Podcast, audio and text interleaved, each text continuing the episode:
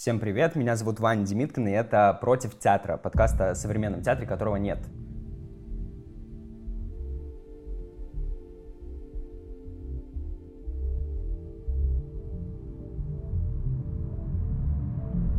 Против театра. Сегодня я нахожусь в центре имени Мейерхольда, благодаря которому этот выпуск и случился – Напротив меня Кристина Матвиенко, театральный критик и куратор школы современного зрителя и слушателя в электротеатре Станиславский. Кристина, привет. Привет. Кристина, если бы у тебя была возможность выбрать любые коллективы, институции и типы работы, чем бы ты занялась? Мне нравится идея про коровник из вашего вчерашнего спектакля. В спектакле ракеты взлетают и разбиваются, рассыпаются в воздухе в центре имени Мейерхольда. Там герой говорит, что он хочет поехать э, сделать ферму, доить коров, а его друг ему предлагает еще там сделать резиденцию – в принципе, дискредитированная абсолютная идея сегодня. Я это все ненавижу и не люблю. Это все сделано на какие-то странные богатые деньги для каких-то людей и досуга. Ты про резиденции? Да, которые совмещены с каким-то эко-отдыхом и ретритом и туризмом. Но я видела в Швейцарии, в крошечном городе, где очень мало людей, практически электротеатр, такой же красивый сарай в центре этого поселка городского типа. И там очень молодой парень делает программы, делает спектакли, делает так, чтобы это было интересно местным старушкам швейцарским, и чтобы к нему приезжали все остальные. Ну и всякую социальную работу ведет. Очень круто, интересно, для своего удовольствия, и при этом на природе. Вот это моя мечта, Ваня.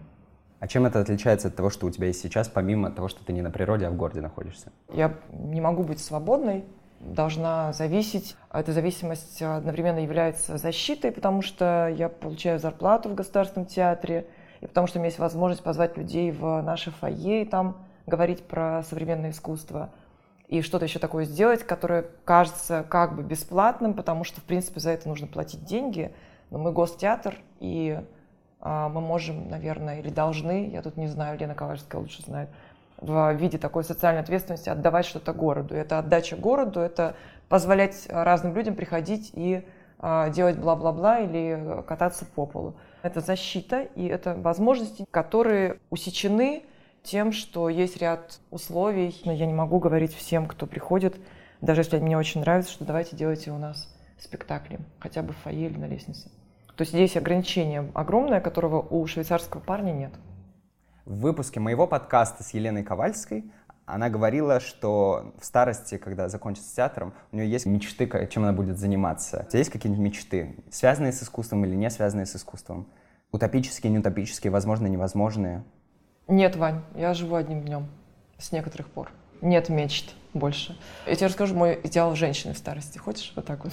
Мне нравятся очень женщины, им 60 и 70 лет даже, я видела разных европейские женщины, немки часто, голландки, а, швейцарки, эстонки, латышки разных видела.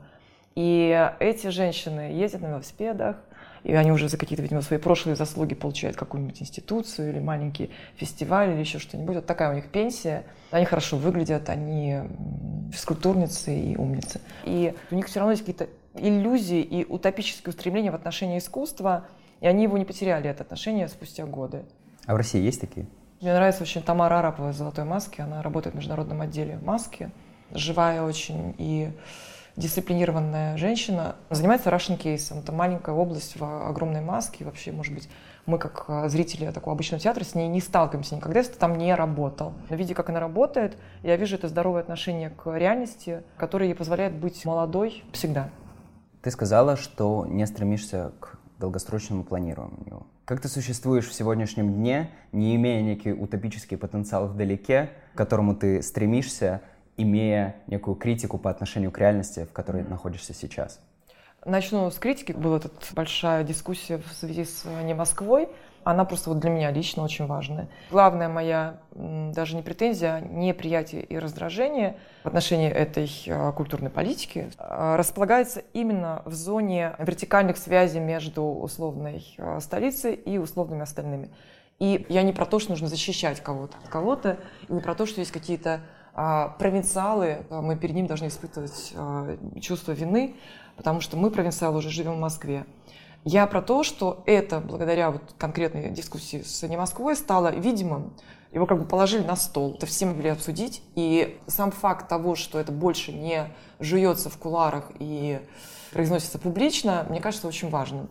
Потому что мы видим, что ситуация эта региональная и центровая очень сильно изменилась, она пошатнулась. Уже давно, ну, вот этого «Я уеду из Кирова», условно говоря, название спектакля Павловича 2000 какого-то года, не очень актуально сегодня как проблематика. Вообще, не только в России, везде. Проявленность самосознания локального, связанного с чем угодно, там, с этнической или городской принадлежностью, вообще с тем, что ты живешь там, где ты э, родился, может быть, и хочешь здесь работать, она, мне кажется, эта ситуация очень изменилась, и все.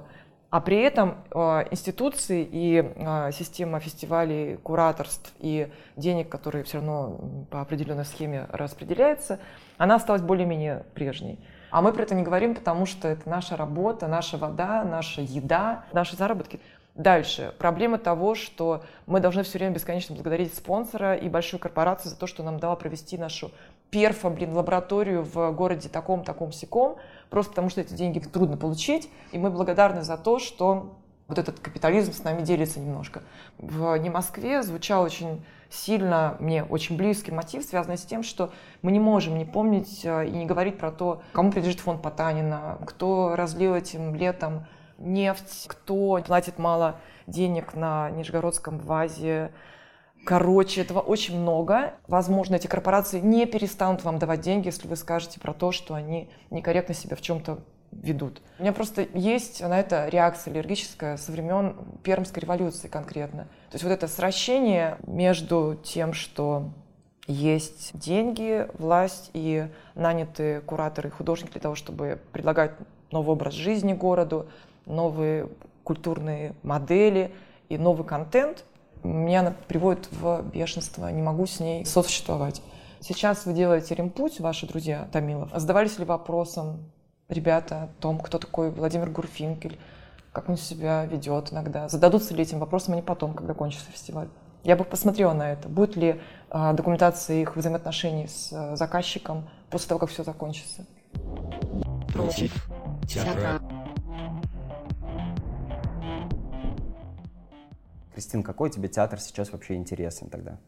И за каким театром будущее? Хотя, если ты достаточно в моменте находишься, хотя бы какой тебе театр интересен сейчас? Театр интересен тот, который укоренен в локации, а, который, если он в России, говорит про русское.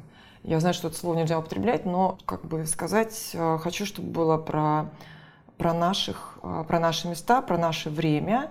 Но смотри, что мне трудно смотреть. Трудно смотреть, прийти в театр – сесть, не потому что я сижу, я очень даже люблю сидеть, и пусть я буду сидеть, а не ходить, но сама буржуазная обертка э, зрелища, которое связано с досуговым компонентом, очень серьезно, вне зависимости от того, что мы смотрим, условное барокко или Сережу в Амхате, все равно это чувствую очень, это потребительскую жадность, но это просто из второй половины 19 века, если я купил билет, я хочу получить что-то. Вот это просто меня вдруг э, стало после карантина. Я пошла в театр по делу, по работе невыносимо обламывать любое удовольствие, и я не могу его там получить. Другие открытые структуры, которые откровенно и не смущаясь а, рефлексируют свою природу и нашего положения по отношению к ней, то, что, что мы как бы зрители, и что мы не покупатели, и что мы не потребители, а кто-то другие. Вот, наверное, театр, который иначе эту коммуникационную модель разрабатывает, мне интересен. Я бы хотела тоже у тебя спросить, а есть ли у тебя противоречия с театром больших мастеров? Который, в принципе, до сих пор нравится нам, извини. Я просто помню, как ты говорил про желудока с э, каким-то пиететом. Вот хочу задать вопрос, а, а какого рода ты находишь там удовольствие и интерес, например, в спектакле? Ну, это знаешь, как э, смотреть на животных из красной книги. Я уже говорил тебе про «Старика и море» Васильева. Когда я его смотрел в БДТ, у меня было такое впечатление. То есть я смотрел на то, что сейчас уже как будто бы и не делается, с одной стороны. Редко это делается хорошо, при всей невозможности Согласна. слова «хорошо». Согласна. Но это важное um, слово, да. Да.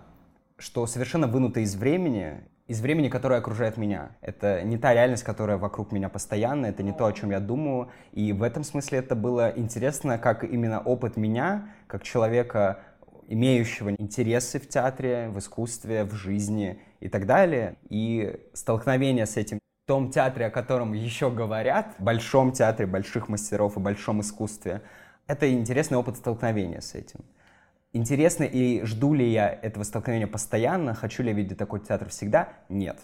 Я хочу видеть театр разный, мне кажется, что в разговоре об этом нужно разделять две вещи. Это эстетическое и социально-культурное политическое. Согласна, да. Потому что со стороны эстетического меня интересует любой театр, потому что у меня нет еще какой-то большой насмотренности всякого разного театра. Чем более палитра и а, амплитуда различий между этим театром будет, тем мне будет интереснее. Поэтому я с удовольствием могу сходить на «Старика и море» Анатолия Васильева сегодня, а завтра сходить на любой другой перформанс э, где угодно. Но мы находимся в 2020 году в определенной социально-культурной и политической реальности, которая нам диктует определенные условия. И внутри этих условий до сих пор силен некий стереотип, некая данность, что вот этот театр больших художников и мастеров, он непререкаем, он фундаментален, и он главенствует над всем остальным театром, перформансом, и вот это условие уничтожает мою возможность Понимаю, взаимодействия с этим театром. Через, только как бы через эстетический канал. Да, но я не отме... говорю, что я хочу убрать социально-культурную политическую реальность. Нет, мне это, наоборот, гораздо интереснее во многом, чем эстетическое. Но при этом я как бы хочу иметь возможность выбирать эти регистры, с которыми я сталкиваюсь внутри того или иного опыта. Что Жолдок, что Васильев, что Дима Мышкин в центре имени Мирхольда. Против театра. Кристина, скажи, откуда и куда движется российский театр вот все то время, что ты являешься его частью? Можешь ли ты как-то охарактеризовать этот маршрут и что в нем самое ценное для тебя? Я его смотрю, этот театр примерно с конца 90-х годов. В молодости э, театр не смотрела. Потом, когда решила поступать в институт, я пошла в театр на Литейном, увидела там спектакль Галибина «Три сестры», где он по васильевским рецептам делал долгие молчания, огромные, перформативные, наверное, фрагменты рубеж 90-х, начало 2000-х годов. Во-первых, мой лично приходится на Питер, а это режиссура новая, то есть поколение вот Галибин, Клим, он тогда работал там, Козлов, Праудин, Десятковский, театр «Особняк», «Могучий», Ахея, вот эти вот все, которые считались маргиналами. Это называлось пара театральными формами. В нашем институте конкретно этим занимался и увлекался Николай Писачинский, он мне преподавал, и потому я как бы с самого начала смотрела в эту сторону. Потом была дыра, в театр не ходили, считалось, что там медиа или что-то интереснее, или современное искусство, театр был старомодным. И вот эта режиссура начала через форму и через какие-то другие немножко технологии обращаться с э, телом старого психологического русского театра или не психологического, как могучий, который не из нашего института, а из другой реальности. И Ахея, вся Пушкинская 10, вот этот вот комплекс, короче говоря, идей и практик, дерево, все, все, все эти люди – они были крайне важны для моего студенческого времени. А, ну, в Москве были другие герои, Мирзоев, творческие мастерские, вот это все. Дальше оно стало не в смысле не актуальным, но для меня потеряло актуальность, но конкретно режиссура вот, таких мастеров, новых молодых мастеров, Бутусов и так далее.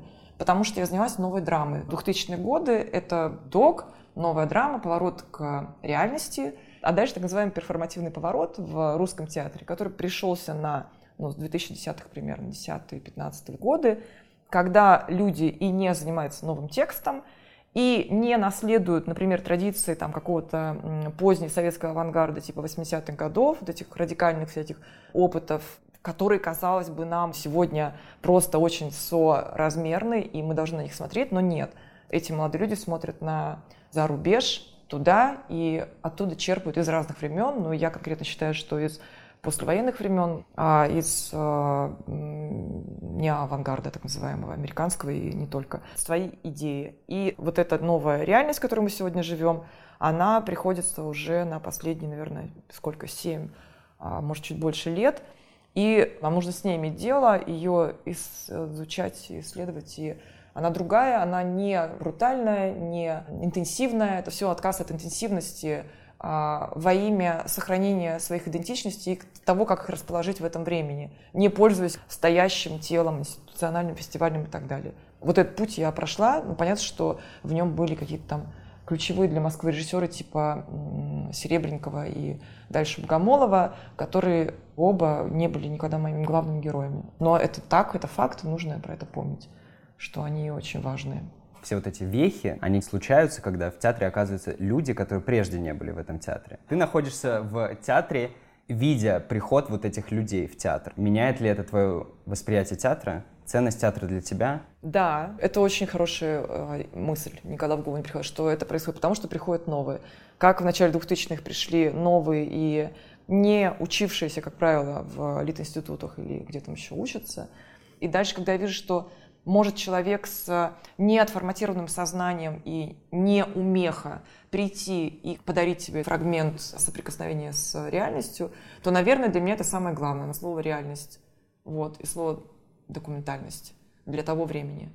А дальше, когда прошло время вот таких больших авторов, и в драматургии тоже, а укол остался и инфицировал уже, и уже излечил нас от многих вещей, то приход молодых, да, вот, условно говоря, твоих ровесников и а, условного волкострела, например, который тоже очень сильно поменял наш ландшафт театральный, я считаю. Он является для тебя новым поводом для того, чтобы театр любить, Ваня, ну очень просто, и им заниматься.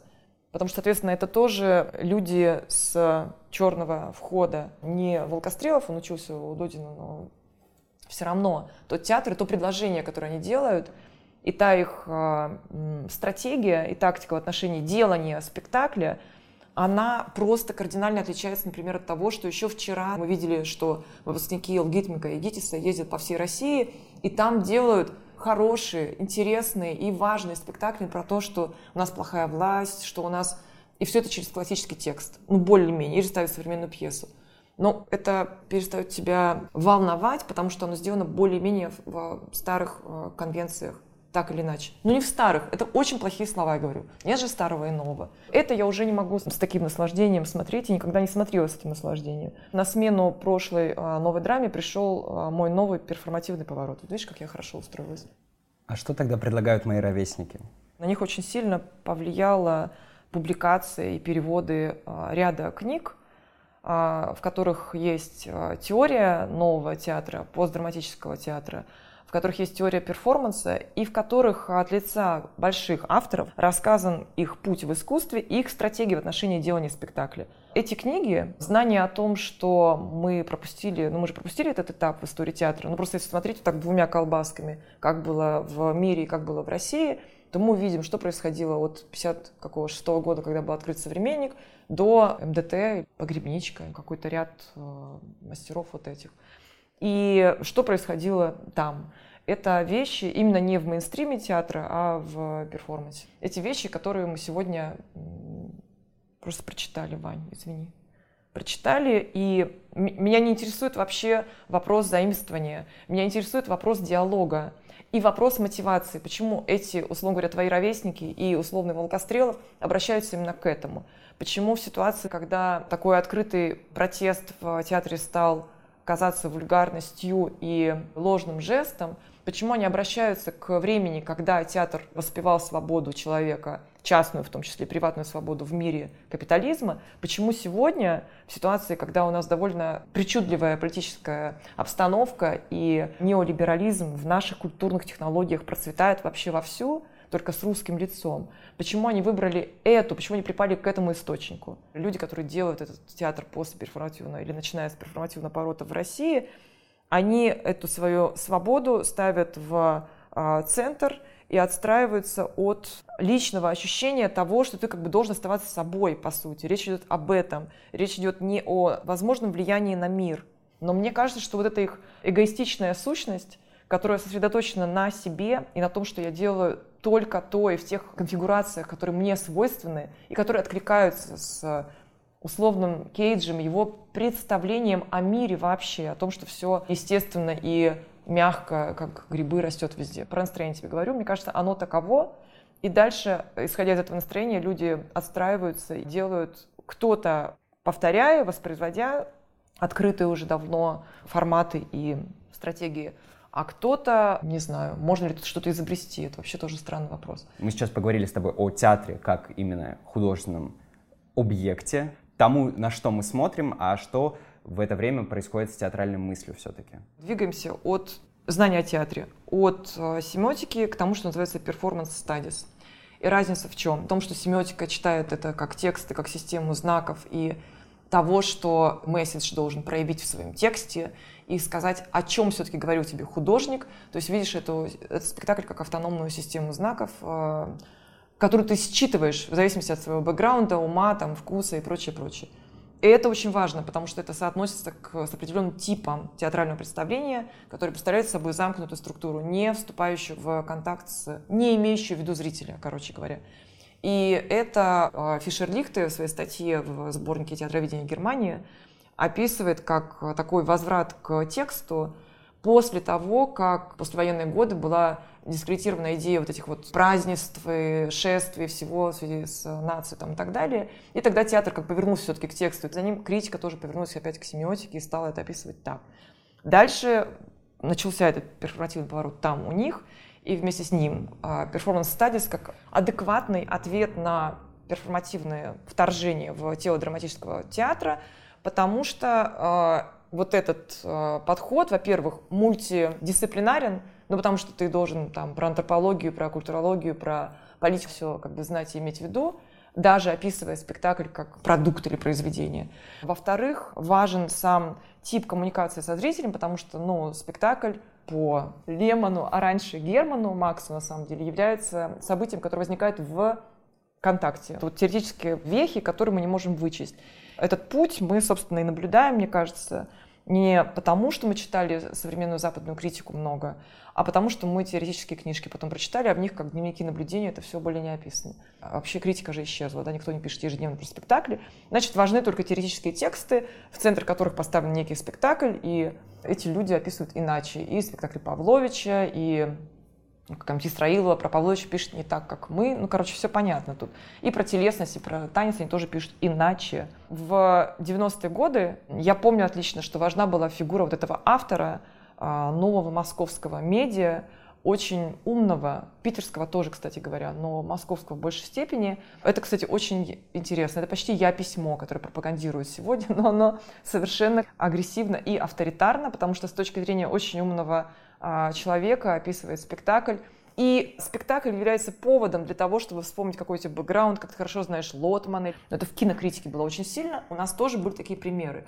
И этих людей, внимание, читали за то, и сегодня, если ты посмотришь на большие фейсбучные посты каких-нибудь э, билетристов, там всегда комментарий «Какой прекрасный текст! Ёб же твою мать!» Просто. Это приводит меня абсолютно... Нет, про фейсбучные посты хорошо. Но про текст человека, например, которого уже нет сегодня в живых, а тексты его навсегда со мной, а, в которых новодрамовские наши несчастные спектакли подвергались не критике, а полной деструкции и обнулению и уничтожению, но сделано это было с точки зрения вот этого эго, очень оснащенного знанием культурологическим, литературоведческим, потому что очень часто они с точки зрения литературы к этому подходят. Вот это «Я письмо» а, торжествовало и лозунг афиши, как скажем, так и будет, в общем, про это. В театральной критике это тоже было. Это что касается интонации и манеры. Но что на самом деле в, этом, в этой критике содержалось? В ней содержалась трактовка часто настроенческая, очень убедительная и очень круто написанная месседжа, который человек получил со спектакля. То есть мы имеем дело с этой семиотикой, но в таком герменевтическом ключе, когда человек ну, со своей точки зрения рассказывает нам, что он понял, пропускает через себя. Но что ты, как историк театра, поймешь через 20 лет из этих статей? Кроме того, что у этого человека богатый внутренний мир, у пишущего. Вот я это не люблю. Точка. И эта эпоха более-менее закончилась, они многие тоскуют. Против театра. Кристина, одним из главных аргументов противников новой этики является глупый, но тезис о том, что она убивает любовь, романтику и юмор. Ведь становится невозможно говорить о чем-то наивно, двусмысленно, намеками или с подтекстом. А любовь, романтика и юмор зачастую строятся на таких паттернах, ускользающих от прямого ответа. Кристина, на всех публичных дискуссиях, где я встречаю тебя, ты держишься достаточно иронично. А в одной из трансляций на фестивале «Точка доступа» открыто заявляешь о том, что такова твоя роль в этом, то есть театральном процессе. Скажи, как шутить в эпоху новой этики? Я прочитала статью «Балаган» утром Мирхольда 1912 года. Он там нападает на Бенуа. Бенуа против кабатинства. а, потому что капотинство это разрушительно, а вот типа МХАТ — это мистерия или, и так далее, и так далее. И Мирхоль говорит, что это никакая не мистерия, а типа фигня на палке. А вот кабатинство, баловства и открытого театрального приема не хватает. И я когда думала о том, с чем бы себя соотнести, я подумала, что вот это э, движет мной, ну, как бы желание побаловаться, Ваня, извини. Я, в общем, не про иронию скорее, мне для этого не хватает, э, как бы, нужно быть остроумным очень, Курочкиным это я не умею. А в момент, чисто ситуационно, во мне это рождается, не могу с собой ничего поделать. Разные мои друзья, у меня много друзей на своих кухнях, употребляли разные слова Вани. Вот в этот момент я с ними поругаюсь. А публично, когда можно побаловаться, я скажу слово русский или еще что-нибудь. Просто потому что мне ну, не сдержаться. В медиа за тобой закреплен статус одной из главных исследований документального театра в России. Как ты относишься к этому? И откуда, как ты думаешь, сложился вот этот механизм формирования мнений в обществе, иерархии, культурных слоев, на твой взгляд? Ты чувствуешь вообще ответственность за тот образ, который за тобой закреплен? И соотносишь ли ты себя с ним?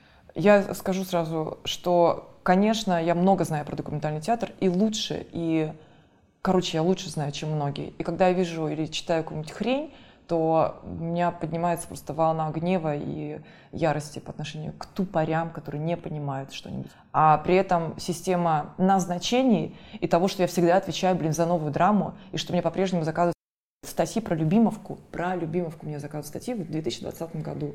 Мне 45 лет, Ваня.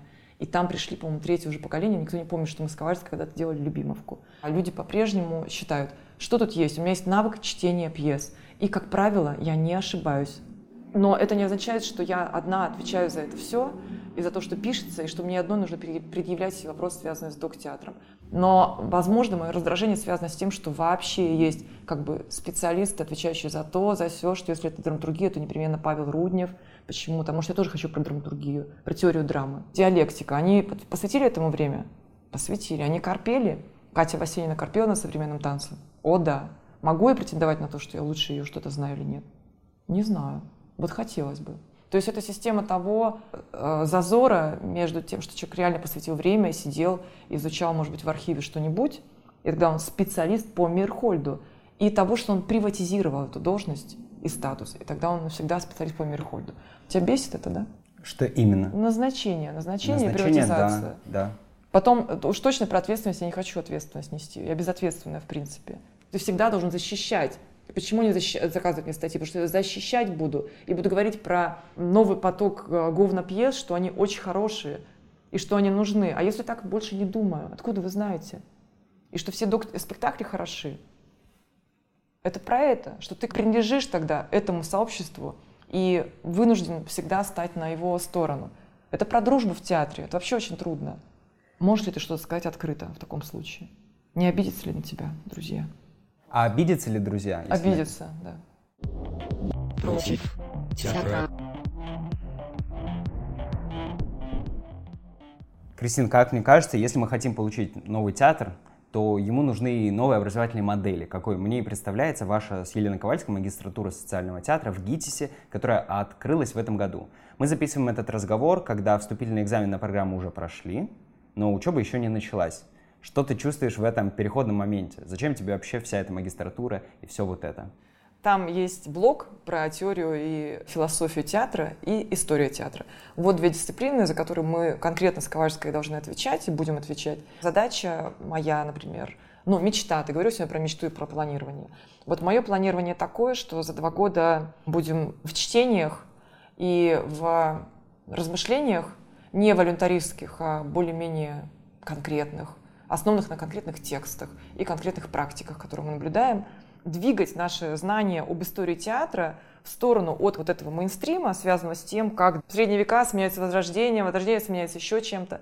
Если на это попытаться смотреть иначе, с учетом ну, вообще вот этих антропологических и э, социально-экономических тектонических сдвигов и того, как устроено общество, и на этом пересечении между эстетикой и политикой, условно говоря, находить вот этот инструментарий для описания, возвращаясь к вопросу о критике и анализу театра современного, то вот этот театроведческий инстинкт пробудить в людях, которые, возможно, не хотят никакого театроведения, хотят заниматься социальными проектами, как Леночка им закладывает в матрицу их сознания, то э, вот это мой главный интерес – Потому что явно, что театр будет развиваться в эту сторону. В эту сторону будет двигаться. Не в смысле социальной пользы конкретной обществу, но в смысле очень тесного взаимодействия с этими процессами. Мы просто от этого никуда не денемся, я уверена. Соответственно, выработать этот или по-другому посмотреть на историю театра, Ваня, и что-то сделать с э, реальным критическим аппаратом, вот, или экспертизой, или просто перцепцией вот этой. Этим летом на базе Высшей школы экономики и музея «Гараж» открылась магистрская программа практики кураторства в современном искусстве. Ее автор и академический руководитель Екатерина Иноземцева в интервью Нади Плунгян на Кольце сказала следующее. Кураторству в полном смысле слова научить невозможно. Это профессия или род занятий, допускающая и приветствующая множество индивидуальных траекторий. Но что можно сделать, так это обеспечить возможность выбора этих траекторий. Это похоже на то, к чему стремитесь вы с Ковальской, то есть научить студентов навигации внутри культурного процесса, а не застроить их информацией. Да, это было бы очень хорошо. А она там еще говорит очень интересно про прямое действие. Это, конечно, увлекательно очень. Это вот то, чего страждут э, Тарканова, Ковальская, ряд людей таких э, с миссией живущих, понимаешь, которые, как мне кажется, вот про это прямое действие думают про то, возможен ли через театр в данном случае этот прямой жест. Иноземцы говорят про другое. Она типа придумали кураторский проект, и мы его осуществляем. Но мы же можем подумать про прямое действие и через вот такую призму. И тогда кураторство должно быть завязано на понимании того, как устроено общество, и наше конкретное, и какие в нем есть ужасные, кошмарные вещи, которые мы через прямое действие можем а, поправить. И тогда мы огромную ответственность на себя берем, потому что ну, мы никто. Художники а в России художник это по-прежнему никто, это парадокс. Мы типа про кафедру все время, про то, что мы чем-то там якобы управляем, да, мы как русские художники, вот эти театральные, они все время про кафедру. Ну где ваша кафедра? Ну она где вообще? На что вы повлияли? Хочется спросить. И вот это прямое действие у иноземца, которое прозвучало в другом контексте, оно меня увлекает. Это, возможно, утопическое представление о том, что театр действенный инструмент, но это важно.